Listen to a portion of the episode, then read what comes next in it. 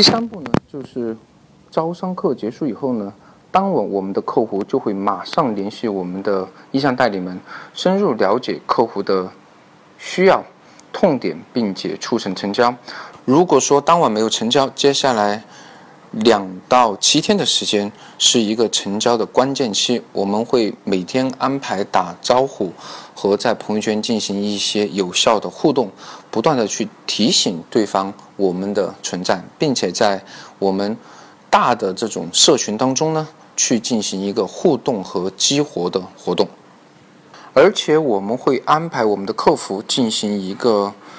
每周的销售话术的比拼。对于新的问题呢，及时在我们的内部群里进行一个讨论和找到完美的答案，不断的去优化我们对于客服的一个话术，并且提升我们的一个转化率。所以说，我们一线的客服回答问题呢，它的所有话术不是一个固定的模板，而是一个不断优化的过程。当做了前期如此充足的准备工作以后呢，会有意向代理伙伴成为我们初级的代理。接下来，针对这些初级代理呢，我们会有为期一周的新人培训，而培训的内容呢，从第一天的新人起步的七条法则，第二天我们是主要讲产品的基础知识，让大家重点去掌握我们产品应该具备的相关。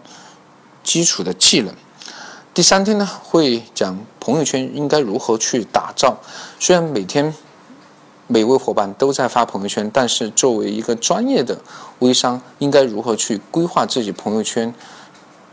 的内容呢？也是非常的重要。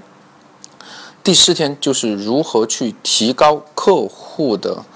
管理的效率，让我们的微信变成一个客户管理的软件。第五天呢，如何引流，让每位伙伴呢通过一些小小的技巧，能够快速的找到我们意向代理和目标人群，让我们这门生意呢能够快速的起步。第六天呢，进行一些练习，就是把我们之前学到的很多干货的知识呢，能够落地，能够去执行。那有可能我们会带领我们的这些新进的伙伴进行一些地推啊、沙龙的这些活动，活学活用，让大家能够及时的在实战中去运用学校的知识，并且呢，体会到公司给予他们的关心和关注。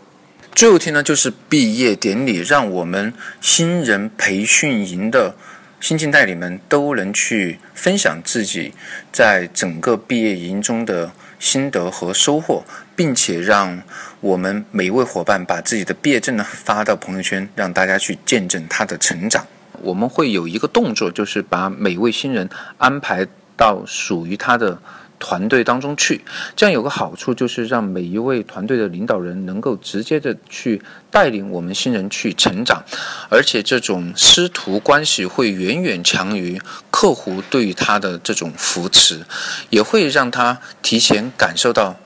来自于团队的关心和帮助。这里呢，我再多说几句吧，因为之前有很多品牌商会直接把意向代理，呃，给到我们的各级代理。